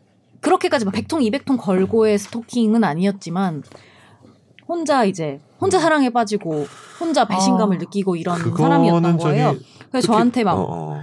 막 편지를 보내면은 그 내용이 막 너는 왜 나를 투명 인간 취급하냐부터 자기 혼자 사랑하고 자기 혼자 이별하고 막 이렇게 막 그리고 공개적인 공간에 저에 대한 글을 내 친구들은 충분히 유추할 수 있는 나에 대한 글을 어, 써서 어, 막 자기 혼자 사랑하고 자기 혼자 날 욕하고 막 이런 식으로 막 뭐라 근데 그게 어. 꼭 나를 찾아와서 하는 행동이 아니더라도 음, 음. 그러면 어떤. 커뮤니티 안에서 나라는 사람을 응. 그냥 그렇게 만들어 버리는 응. 거잖아요. 그래서 음, 주변 친구들이 걱- 문제지. 걱정하고 음. 나를 다행히 이제 제 주변에서는 저를 걱정해 주었기 그러니까 때문에 커뮤니티 안에서 하면은 음. 그게 부끄럽고 창피해서 문제고 또 혼자 있을 때 그러면 또 무섭잖아. 도와줄 음, 음. 의지할 데가 없어서 문제이기 때문에 그리고 어, 어떻게 걔가 어, 걔가 거죠. 뻔히 나의 동선과 이런 것들을 아는데 막 찾아올까봐 무서운 것도 있고 그래서 심지어 막 해외 캠프 같은 거를 간 적이 있었는데 학부에서 어, 그때 제 친구가 저한테 붙어 다녔어요. 걔가 어. 혹- 혹시 저한테 가까이 올까봐 제 룸메이트가 저랑 같이 어. 다니고 이랬던 기억도 있었고 그건 어떻게 해결 어떻게 됐어요? 그냥 그러니까 자기가- 결국에는 제가 자기가- 뭐 취직하고 뭐 걔도 아. 뭐 하면서 뭔가 사라졌는데 뭐 모르죠 그걸 딱그 뒤에 어떻게 한 됐는지. 오번 아이언으로 그냥 엉덩이 한번 몇대 어, 내면 근데? 좋을 것 같은데 느낌이. 근데 이거 그러니까 궁금한 왜 거야. 이러지나 요새? 이거를 얼만큼 받아주고 얼- 왜냐하면은 내가 진짜 투명 인간 취급하고 무시한다고 해서 이게 해결될까? 오히려 더 화나지 않을까? 음. 이런 생각이 들고 고민이 들었겠네요. 어, 음. 그리고 음. 또두 번째는 제가 겪었던 어, 건데 또 있어요. 이거는 이게 좀 다른 얘기일 수도 있는데 사귀었던 앤데 뭐 헤어지게 된 거예요. 헤어지고 어, 헤어지고 나서 다시 만나자라는 식으로 음. 연락이 온 거예요. 근데 다시 만날 마음이 없으니까. 음. 근데 게- 제가 그때 학교 앞에서 자취하던 데였거든요. 음. 근데 집을 알잖아요. 사귀었던 사기, 사이니까 집을 알 거 아니에요. 근데 네가 내려올 때까지 기다리겠다는 거예요. 집 앞에서. 무서워. 근데 너무 무서워서 제가 어. 그때는 요즘 뭐 미투나 뭐 데이트 폭력 이런 단어 자체가 생기기 아, 전이어서 그렇겠지. 음. 근데 무서운 게 무서운데 왜 무서운지 모르는 거야. 내가 왜냐하면 어떤 딱 어떤 느낌이냐면 내가 내 집인데 갇힌 거예요. 그렇지. 얘를 그리고 그게 화도 나고 내가 왜 이래야 돼? 음. 라는 화도 나면서 그래서 그날 뭐 편의점이고 아무데도 못 가고 그 원룸에 내 집인데 내가 갇힌 느낌으로 갇혀가지고. 하루 종일 해가 질 때까지 있었던 기억이 아직도 너무 생생하고 그때 너무 무서웠던 기억이 나요. 근데 그때는 그게 왜 문제인지 몰랐던 거지 내가 나도 음. 어리고 그런 단어도 없었으니까. 근데 나중에 지나 보니까 그게 진짜 거- 범죄 영역이고 내가 왜 무서운지 이해가 된 거예요. 제가 일단은 그 제가 쭉 들어보니까 저 이제 남성이잖아요. 이 한국 남성이 이제 대학교 때, 되게 고등학교 때가 입시 공부에 찌들어 있다가 대학교 가서 이제 이성을 만니, 만나고 사귀고 좋아하고 뭐 이런 일이 많이 일어나는데 한국 사회의 남성, 이 저도 이제 남성, 저도 그런 그러니까 뭐냐면 누가 나한테 웃어주는 거야. 내가 얘기를 했는데 웃었어. 근데 나를 좋아하는 거 아닐까? 결혼까지 뭐, 생각해요. 막 그런 혼자 막 가는 거야. 근데 이런 식의 상상은 정도의 차이는 있지만 되게 많은 남성들이 저, 저도 실제로 그런 경우 있었고 어, 나를 좋아하나? 뭐 이런 거 있잖아요. 음. 게 있었는데 뭐 그런 생각을 할 수는 할 수는 있죠. 할수 뭐 있는데. 여- 여성이든 그렇죠. 여성이든 남성이든 남성을. 보고 뭐 생각할 어, 수는 그렇죠. 있죠. 생각할 수 있는데 뭐 착각일 수도 있고 맞을 네. 수도 있고 좋은 네. 예감이었다가 뭐 사귈 네. 수도 있는 거고 네. 그런 걸 수는 있는 거죠. 네. 근데 이제 그거로 이제 그 생각에서 행동으로 가는 거에 대한 제어가 없는 거예요. 혹은 이제 그게 누가- 아- 아니란 게 알았을 때 어, 어.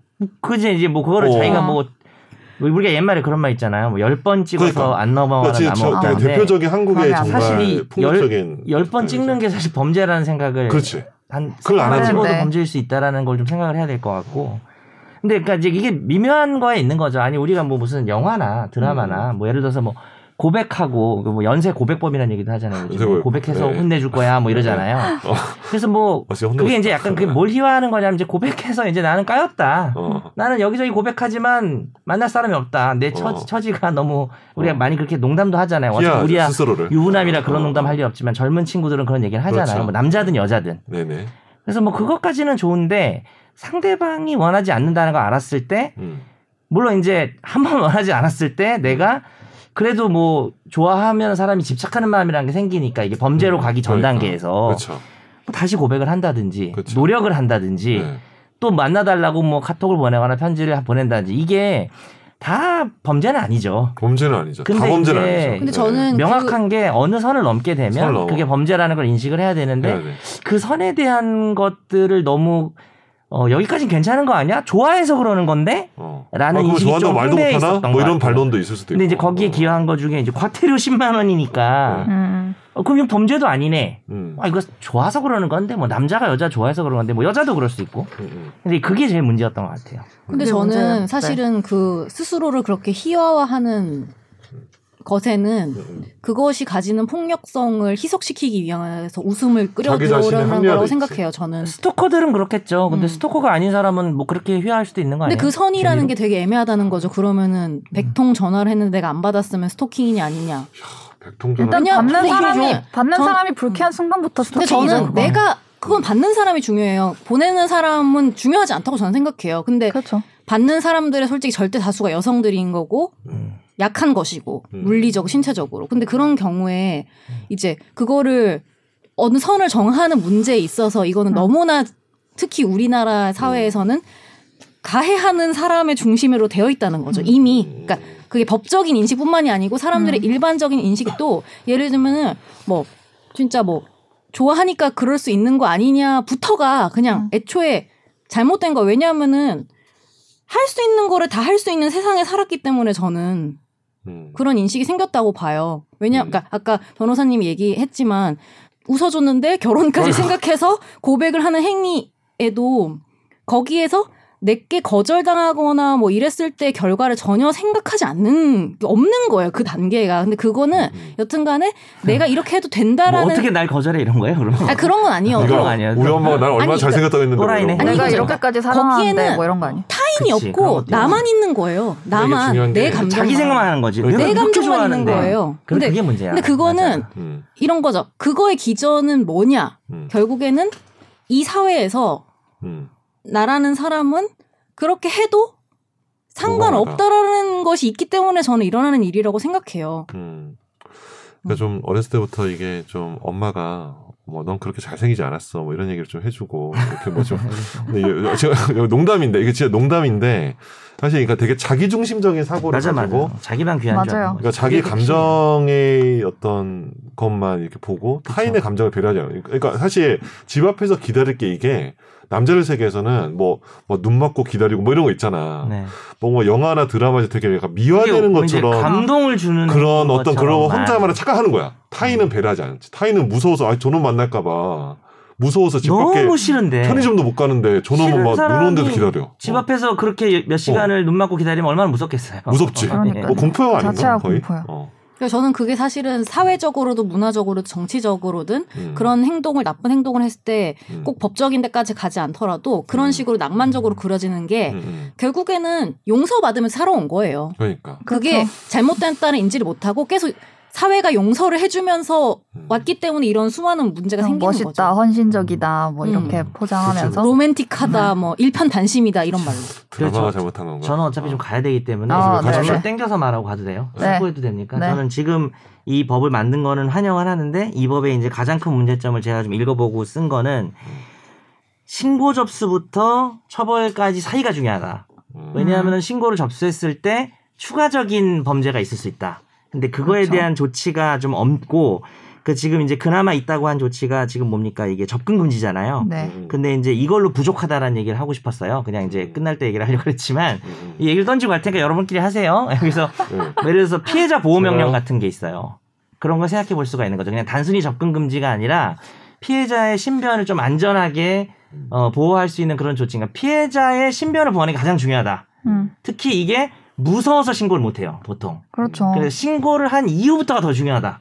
음, 음. 그러니까 그냥 결과적으로 저놈이 처벌받는다 해서 끝날 게 아니라 신고를 한 이후부터 피해자를 위해서 무엇을 할 것인지가 전혀 없다. 이 법에. 아, 전혀 없는 건 아니고 접근 금지가 있는데 그것만으로는 부족하다. 그리고 접근 금지가. 잘 안 나와요. 접근 금지 아까- 절차도 복잡하다. 어, 네, 아까도. 어, 얘기했지만 그리고 불응하면은 과태료도 너무 적다. 네. 음. 과태료 내는 원이에요, 것만으로는 얘- 이게 안 된다.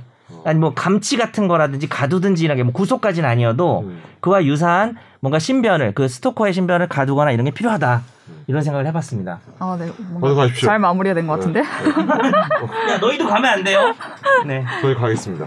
네. 그런 거죠. 말씀해 주셨지만 그 긴급 응급 조치라는 게 지금도 이 법대로도 뭐 거의 영장 신청에 준하는 절차를 밟아야 되고 그럼에도 지키지 않았을 때는 천만 원 이하의 과태료 이게 너무 작지 않냐 그런 거랑 그리고 이 스토킹이라는 게 반의사, 저는 네. 하루 이틀 사이에 어떤 일이 벌어질지 모르는 문제라고 그렇죠. 생각해요. 오늘 신고했는데 내일 갑자기 찾아와서 음, 그 보복한다고 사이에, 막 어, 어. 이렇게 할 수 있는 거고 그래서 이제 반의사 불벌죄라고 피해자가 의사에 반해 피해자 의사에 반해서 공소를 제기할 수 없다라고 해놓은 게 사람들이 무서워서 신고도 못하고 신고를 해놓고도 벌벌 떠는데 처벌을 피해자에게 물어보고 한다는 것 자체가 이게 말이 되느냐 뭐 이런 의견도 있어요. 그래서 협박이나 회유나 이런 그리고 것들이 막 계속 이런 걸로 막 있는데 신고를 하거나 했을 때 어떤 경찰에서 하는 말 이런 걸 들어보면 굉장히 그렇죠. 황당하고 허무하고 음. 화도 나고 그래서 저는 좀 약간 이런 생각 드는데 야, 좀 너무 옛날 사람 인증인데 제가 대학교 2학년 때 핸드폰이 보급이 됐어요. 네. 근데 이제 그때 핸드폰 보는데 한 문자 메시지 하나 보는데 30원인가 그랬거든요. 네. 근데 지금은 이 핸드폰을 통해서 누군가의 타인에게 나, 내가 뭐 이모티콘을 보냈는가 뭘 보내는 가 이게 되게 쉽잖아요. 그렇죠. 누군가에게 감정이나 음, 음, 이런 의사를 표현하는 게 그러다 보니까 하루에 아까 전에 전화 천 통씩 하고 백 통씩 하고 문자 뭐 카톡 뭐 이런 뭐 이런 뭐 보내고 이런 것들이 되게 이제 현대 사회가 나온 병폐지 그러니까 되게 옛날에 이렇게 접근 사람이 사람에게 접근하는 게 되게 제한돼 있던 시절에는 직접 가서 기다릴게 뭐 아니면 뭐 직접 가서 뭐 경비실에서 인터폰하고 뭐 이런 식 아니면 공중전화에서 하고 이런 식으로 되게 사람이 어떤 음. 투 누군가의 접근을 되게 약간 불편했단 말이야. 음. 되게 행동을 많이 필요로 하고 근데 이제 그게 굉장히 쉬워진 거죠. 카톡, 문자 메시지, 뭐, 뭐, 오만 어떤 굉장히 되게 쉬운 방법으로 타인에게 자기의 감정 이런 것들 접근하는 게 되게 무서운 거예요. 일단 특히 이제 요새 저희 애들이 친구끼리 이렇게 카톡 같은 거 하거든요. 문자 보낼 때 깜짝 놀라는 게 너무 단어가 되게 짧아. 하나의 문장에, 그러니까 한 번에 음, 다할 수 있는데. 문장 단위가 아니라 문장도 되게 짧고 단어로 하고 어, 근데 이런 것들이 뭐 이게 되게 약간 아재 같은 생각일 수 있는데 아 이런 생각이나 이런 것들을 할 때 되게 조심스럽게 하지 않고 되게 손쉽게 할 수 있다는 생각을 하는 게 이 스토킹 뭐 어떤 이성간이든 동성간이든 그런 걸로 간 되게 수- 이 범죄에 되게 만연하게 된 이유 중에 하나가 아닐까? 약간 이런 생각도 좀 개인적으로 해요. 또 옛날- 쉽게 개인 정보에 접근이 되잖아요. 야, 개인 정보 인터넷 접근 되게 알아요. 어, 왜냐면 검색만 해도 내가 누군가의 핸드폰 번호 저장만 해놓으면 이 사람이 카톡 친구를 뜨잖아요. 음. 그러면 내가 거기다 막 카톡 엄청 보내요. 차단하기 전까지. 차단해도 계속 보내지. 메시지로 보내고.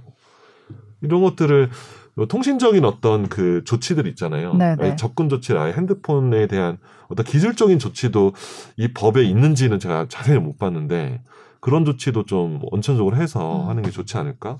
음, 라는 그것도 필요하겠네. 어. 아까 그뭐 전화로 핸드폰 못 쓰게 하는 것도 제못 쓰게 하는. 것도 이렇고 아 되게 그리고 이 어떤 여기 응급 조치라는 게 굉장히 모호한데 어떤 현대 사회의 어떤 기술 같은 걸 반영한 되게 세부적인 조치가 필요하다. 스토킹 음. 범죄에 대해서는 제. 개인적인 의견은 그래요. 네. 집다 알고 다 이렇게 하는데 예를 들면 가정 폭력 의 음. 경우에 음, 음, 저 어렴풋이 알아서 그런지 모르겠지만 어떤 이렇게 분리해서 음. 보호? 받을 수 있는 네. 공간 이런 데를 급히 좀 마련을 해준다거나 뭐 그쵸. 이런 식으로 좀더 음. 아까 말씀하신 정 변호사님이 말씀하신 피해자 보호 명령 이런 게 빠져 있다라는 게 음. 그런 게 다 빠져 있는 거거든요. 그래서 그런 부분까지 조금 음.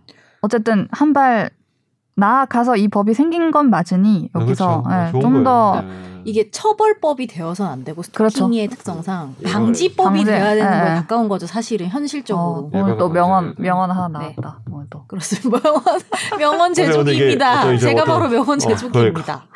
어, 이게 범죄에 대한 처벌도 중요하고 근데 사실 그 전에 자기의 감정만을 소중히 생각하고 어, 타인의. 감정 배려하지 않는 그거를 사람들이. 맞아. 그거를 좀 교육을 잘 시켜야겠다. 새삼 또 제가 또 그러니까 자녀를 키우는 사람 타인에 대한 연결을 뭘 예전에도 없었는지 모르겠지만 그냥 사람들이 이거는 음. 뭐 스토킹에 비단 음. 문제가 아니고 타인에 대한 연결을 뭔가 잃어버린다라는 생각이 저는 요즘에 들었던 게 음.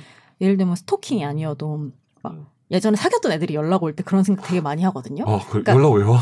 사귀던? 사람이 예를 들면 이런 거 있잖아요. 뭐 미련이 남아서 나를 어이? 다시 만나고 싶다일 수 있잖아요. 어. 어. 그렇게 연락을? 하겠지. 뭐 이런 거? 어, 근데 그것까지는 뭐 오케이인데 어, 그런 사람들의 말을 들으면 저는 항상 드는 생각이 어, 최소한 나를 다시 만나려면 음. 너가 나를 위해서 뭘 해줄 수 있는 것 정도는 얘기해야 음. 되는 거 아닌가? 다시 어. 우리가 사려 이런 생각이 들거든요. 저는 어, 응. 관계를 이어나가려면 어. 근데 항상 그런 대화에는요 어. 본인이 힘들어서 내가 필요한 거예요. 본인이 슬퍼서 내가 필요하고 어. 어, 내가 조- 나랑 있었을 때가 좋았기 때문에 내가 필요한 건데 근데 거기에는요 나라는 살아있는 인간이 없는 거예요. 객체만 있지. 그냥 객체. 나를 위로해 주던 내 여, 저, 여자친구 선재 그러니까 이거만 결국에는 필요한 거 아니야? 연애 심리하고도 그러니까 그건 사랑이 아니에요. 그거는 어, 내 나밖에 없는 거고 그치. 저는 나라는 사, 그게 바로 전 대상화라 생각해요. 그치. 내가 외로 내 외로움을 어, 어. 풀어주는 대상이었던 근데 결국엔 음. 어는 저는 다른 게 대상화가 아니라 음. 이 상대를 살아있는 복합적이고 다층적이고 입체적인 보지. 생각하지 못하는 게 결국에는 모든 대상화 아니에요 그게 그렇죠. 대상화 정의 아니에요 근데 그냥 그게 스토킹까지 가지 않더라도 저는 그런 것 같더라고요 근데 그걸 보면서 음. 이 뭐 연애뿐만 아니라 여러 가지 문제에 있어서 우리가 타인이나 음. 뭐 타인도 아니고 제가 요새 뭐 동물에도 관심이 많다고 했지만 음. 다른 살아있는 뭐 비인간 동물이나 뭐 생명체에 대해서 대상화를 하지 않기 위해서 우리는 어떻게 그 연결을 찾아야 하는 거가 음. 전 되게 요새 되게 고민과 제 음. 생각을 되게 지배하고 있는 내용들이거든요. 음. 그래서 그러니까. 생각이 났어요 이거 보면서. 되게 중요합니다. 근데 음. 그런 것들이 이제 결여된 애들이 가끔 이렇게 튀어나와가지고 그러니까. 이런 끔찍한 범죄를 저지른 거죠, 진짜. 딱 반대로만 생각해도 아니 음. 내가 내가 싫다는 거 아, 그러니까 다른 사람이 싫다는 거 하지 기소 않고 기소 어, 무력이 그렇게만- 물시어 기소 부력이 물시어인가 그 공자님 말씀인 것 같은데 맹자님 말씀이었는가. 내가 원하지 않는 바를 남에게 네. 시키지 말라고 음. 얘기했잖아요. 예. 근데 그게 참 음. 그렇게 해도 결국에는 내가 누군가를 착취할 수밖에 없는 상황도 있잖아요. 음. 그렇게 해도 말이에요.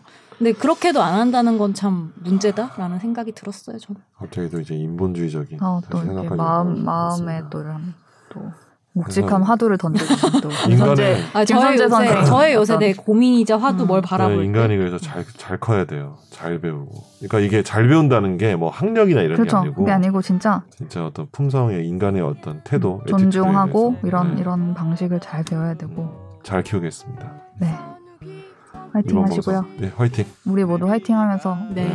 오늘 오늘 방송은 방송도 여기까지. 네. 짓고 네. 감사합니다. 안녕히 계세요. 안녕히. 계세요. 네. 나도 법률 전문가 세상만 사법으로 재밌게 풀어내는 여기는 최종 의견 최종 의견 최종 의견 최종 의견으로 오세요. 고품격 법률 팟캐스트. 여기는 최종